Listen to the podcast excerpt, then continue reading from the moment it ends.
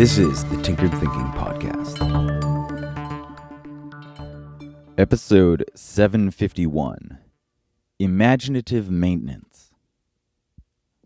Boredom is the imagination's punishment for being ignored. Of course, this humanizes the imagination, anthropomorphizes it, making it out to be like another person, one that has feelings and opinions about what we've done or haven't done. And for the most part, this is a mistake.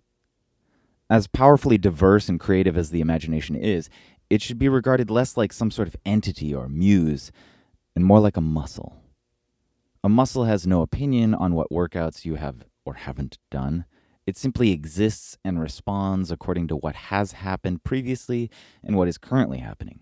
Just as boredom is the imagination's punishment for being ignored, physical pain is the muscle's response for being unused for so long. Everything dies off if it is not fed in some way. Muscles atrophy when not used, the imagination goes blank, hunger fades after enough fasting, good relationships crumble if not nurtured, fire snuffs out if given no fuel. It's a universal principle use it or lose it.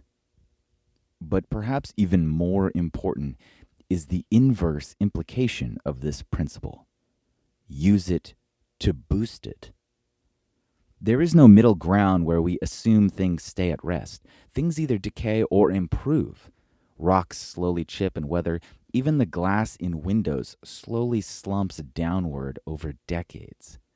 Change is the only constant, and nothing highlights the state of an individual's imagination more than a fat dollop of free time.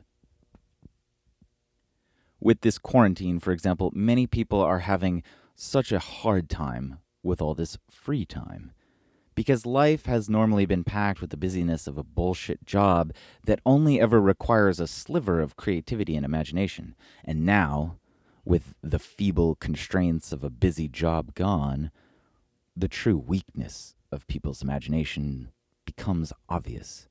Like an astronaut who can't even stand against the force of gravity after a long enough time in space. On the other hand, for those who have by fortune or habit maintained a healthy exercise of their own imagination, these people are feasting on this opportunity of free time like never before. Reminders that great things have been achieved during times of quarantine have circulated social media in recent months.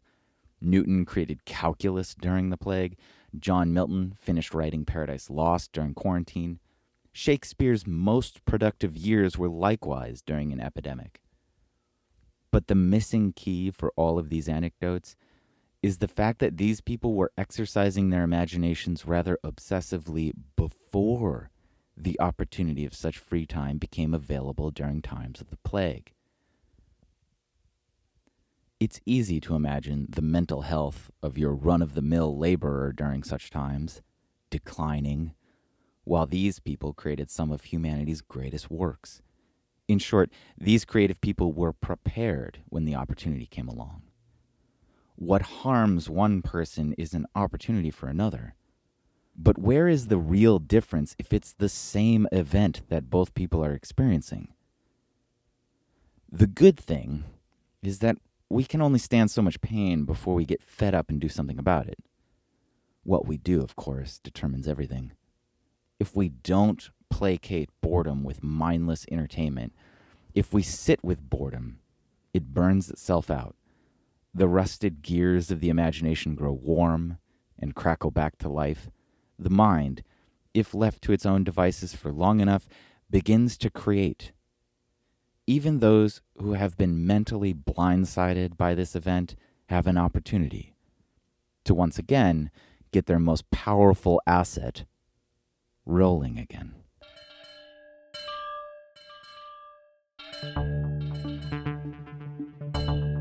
This is the Tinkered Thinking Podcast. Thank you so much for listening. If you find the Tinkered Thinking Podcast valuable, there are many ways you can support it. You can review it on iTunes, you can share it on social media with your friends, you can blog about it or discuss it on your own podcast, or you can support it directly, and you can do this on the support page at tinkeredthinking.com. Both one time support and monthly subscription support options are available. Thank you for your support of the show.